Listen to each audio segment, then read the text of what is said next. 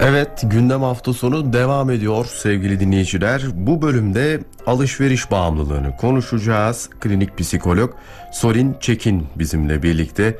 Merhaba günaydın hoş geldiniz. Merhabalar Ceyhan Bey, iyi yayınlar diliyorum. Çok teşekkürler Solin Hanım. Şimdi alışveriş bağımlılığı diyoruz. E, alışveriş e, bağımlılığı e, şimdi sadece e, kadınların e, ciddi oranda e, alışveriş bağımlısı olduğu e, toplumun genel kanısı belki ama e, erkeklerin de çok ciddi manada böyle bir e, bağımlılığı var. Ama şimdi alışveriş bağımlılığı dediğimiz olgunun psikolojik bir e, rahatsızlık e, yani normalin dışında e, olağan dışı bir durum e, olduğuna e, ilişkin çok da bir e, bilgimiz yok aslında. Bunu biraz e, açalım mı? Alışveriş bağımlılığı dediğimiz şey tam olarak nedir? Yani ihtiyaca binaen temin ettiklerimiz e, ve bunun süreklilik e, arz etmesi bizi bağımlı yapmaz herhalde. Elbette yani orada e, oranlar e, kişilere sorduğumuz zaman bazen danışanlar geldiğinde e, sizce bu sizin için ne ifade ediyor? Bu bir bağımlılık mı? Ne düşünüyorsunuz? dediğimizde kişi alışveriş bağımlılığının ne olduğunu bilmediği için e, oradaki kriterler neler? Bağımlılık denince sadece alkol ve maddenin akla geliyor olması gibi sebepler e, kişilerin bu bağımlılık tanımlamasını yapmasını engelliyorlar e, engellemiş oluyor dolayısıyla bizim e, sağlıklı alışveriş ve e, patolojik alışveriş dediğimiz onyomani diye ifade edilen e, kısmı biraz e, ayırt edebiliyor olmamız gerekiyor.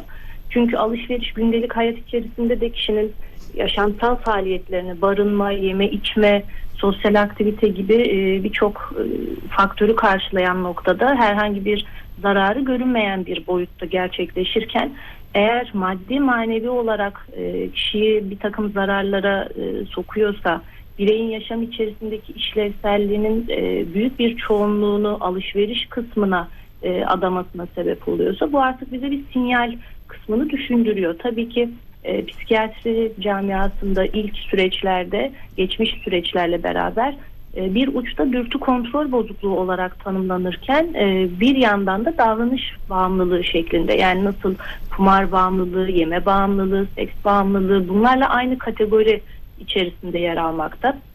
Yine aslında benzer bir döngü söz konusu. Yani haz mekanizması devreye giriyor ve e, o şey karşılandıkça doyum karşılandıkça kişi haz üretiyor ve her kaygılandığında ya da her mutsuz hissettiğinde her çaresiz bir noktaya gittiğinde e, bir alışveriş yapma ihtiyacı duyuyor. Bu noktada da bir takım kriterlerimiz var aslında. Yani birçok danışanımıza biz bazı sorular soruyoruz. Hı hı. Bir onyomani olup olmaması açısından.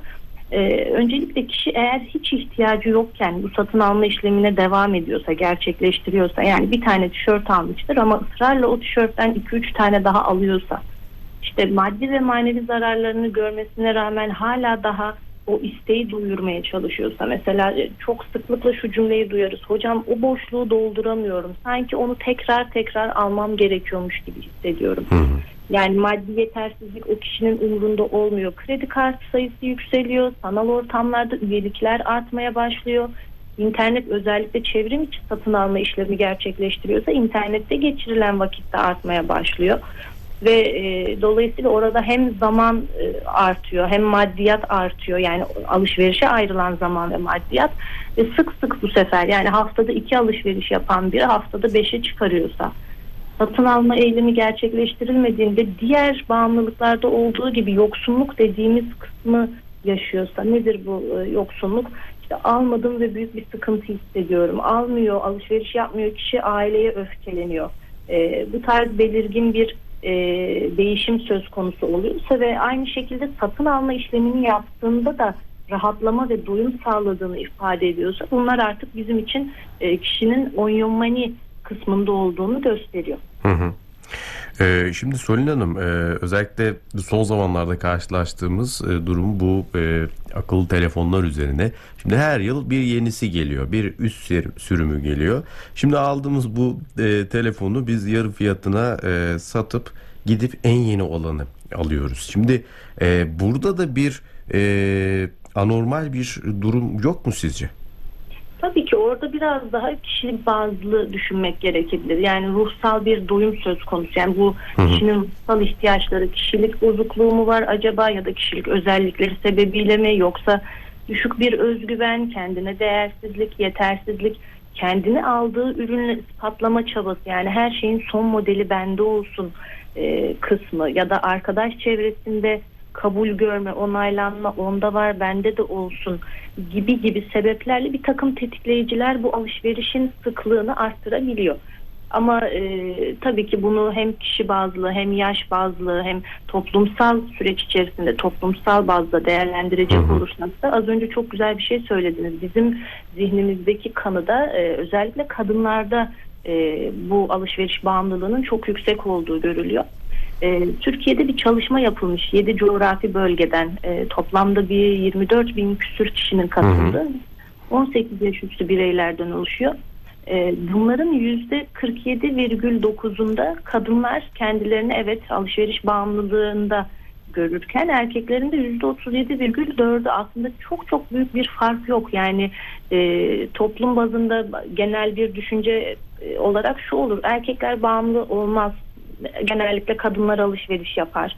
Kadınlar süslüdür, kadınların makyaj e, vesaire kısımları daha ağır basar şeklinde düşünceler oluyor ve erkek danışanlarımız genellikle bağımlılıklarını da kabullenmekte çok zorlanırlar. Ya hocam ben alıyorum ama bu lazım olan bir şey. Ama kadınlar biraz daha ya evet hocam biraz abarttım şeklinde gidebiliyor ve e, yaş bazında da baktığımız zaman aslında genellikle 18-23 yaş arası e, kadınlarımızda yoğunluklu oluyor. Yani yaş azaldıkça az önce bahsettiğim gibi o ergenlik dönemlerinde e, kişinin ruhsal ihtiyacı gereği yapmış olduğu işte teknolojiye ayak uydurayım, son modeli alayım e, gibi şeyler bu sefer o alışverişin sıklığını ve miktarını arttırabiliyor. Dolayısıyla aslında alışveriş bağımlılığı toplumun her kesiminden, her statüsünden insan için risk faktörü. Hı.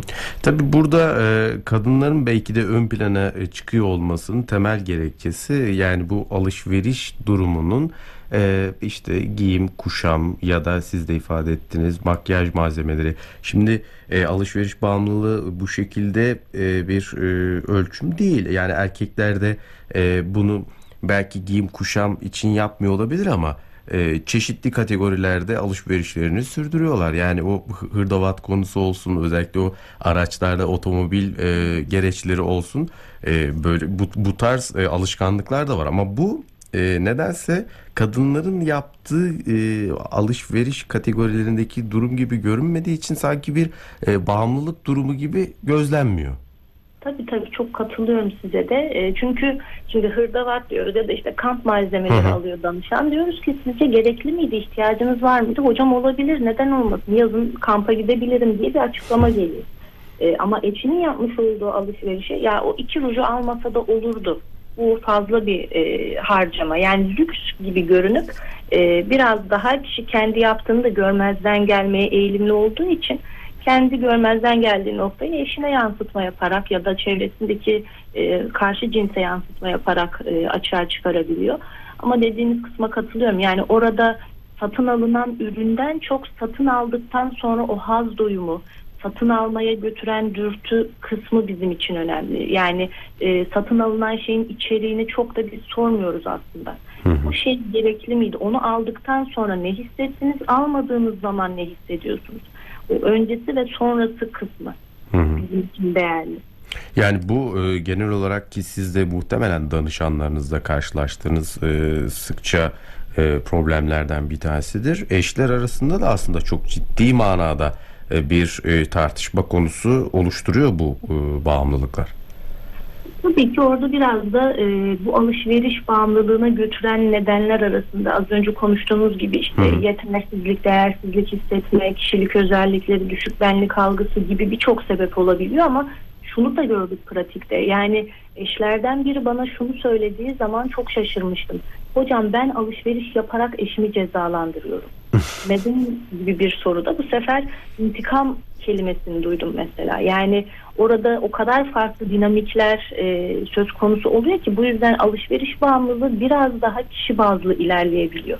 O boşluk duygusu ne ifade ediyor, ruhsal ihtiyaçlar neler, intikam diye ifade ettiği şeyine ve e, bu sefer kişi işte eşim beni aldatıyor ben de alışveriş yaparak ondan intikam alıyorum. O parayı başkasına kullanmayacak bana kullanacak şeklinde. Hmm.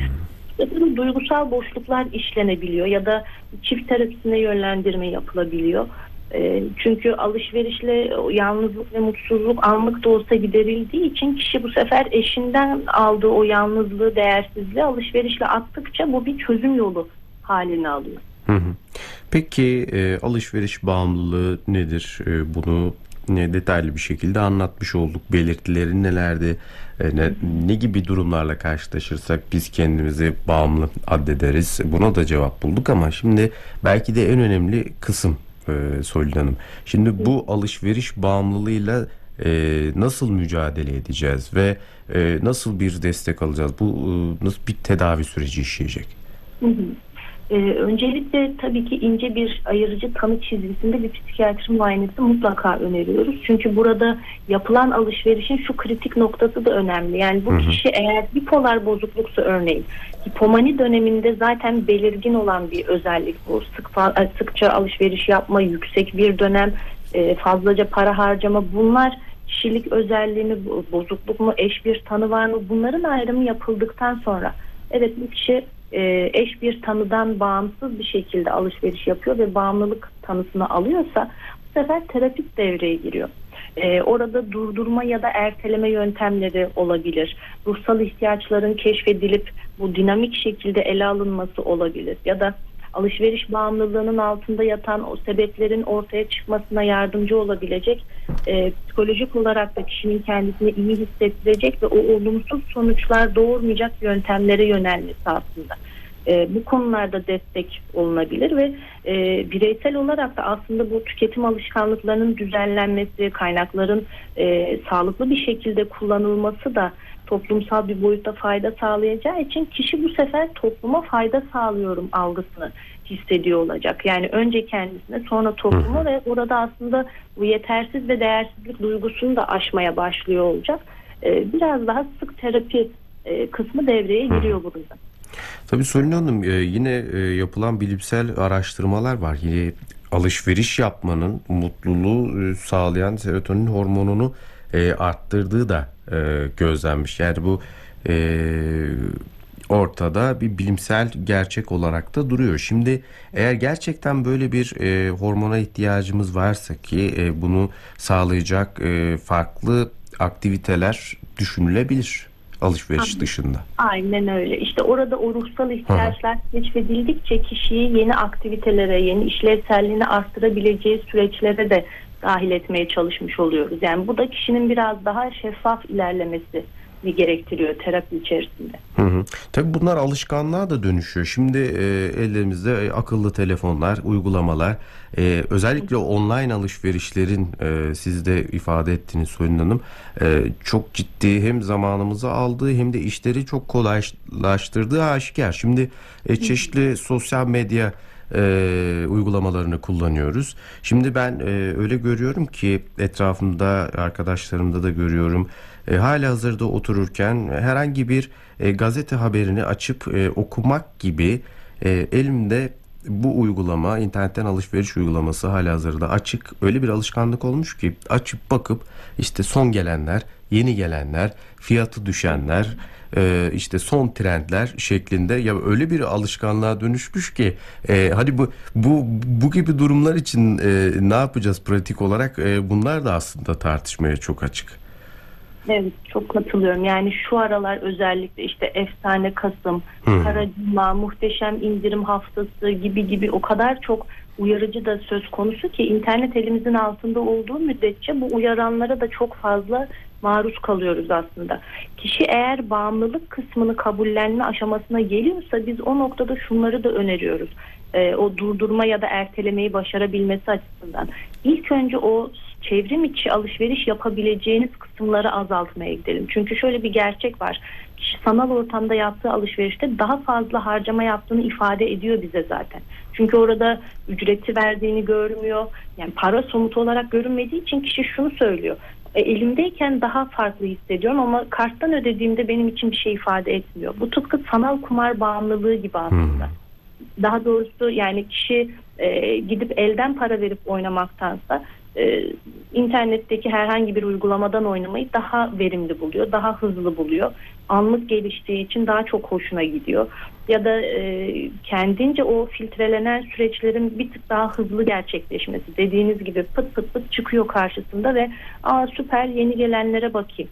Hele ki tam bir toplumda narsisizm bir özellik ise kişi e, son gelenlere tıklayıp direkt oradan alışverişini Hı. yapma ihtiyacına girebiliyor. Orada biraz daha uygulamalardan uzak durmaya çalışmak, kısıtlama dediğimiz yöntemle gitmek fayda sağlayabilir. Yani kendimizi tabii kandırdığımız e, birçok e, durum da söz konusu. Yani e, günümüzde şöyle bir algı da var. Ben bunu e, şimdi almazsam e, bu gelecek ay ya da iki ay sonra e, zamlanacak. Niye zamlıyken alayım? Şimdi fiyatlar biraz daha makul seviyedeyken alayım şeklinde e, kendimizi aslında sürekli ikna etmeye çalıştığımızda e, bir süreç yaşanıyor. Sonya Hanım çok teşekkür ediyoruz programımıza katıldığınız için, değerli katkılarınız için. Ben teşekkür ediyorum. Çok teşekkürler. Efendim görüşmek dileğiyle.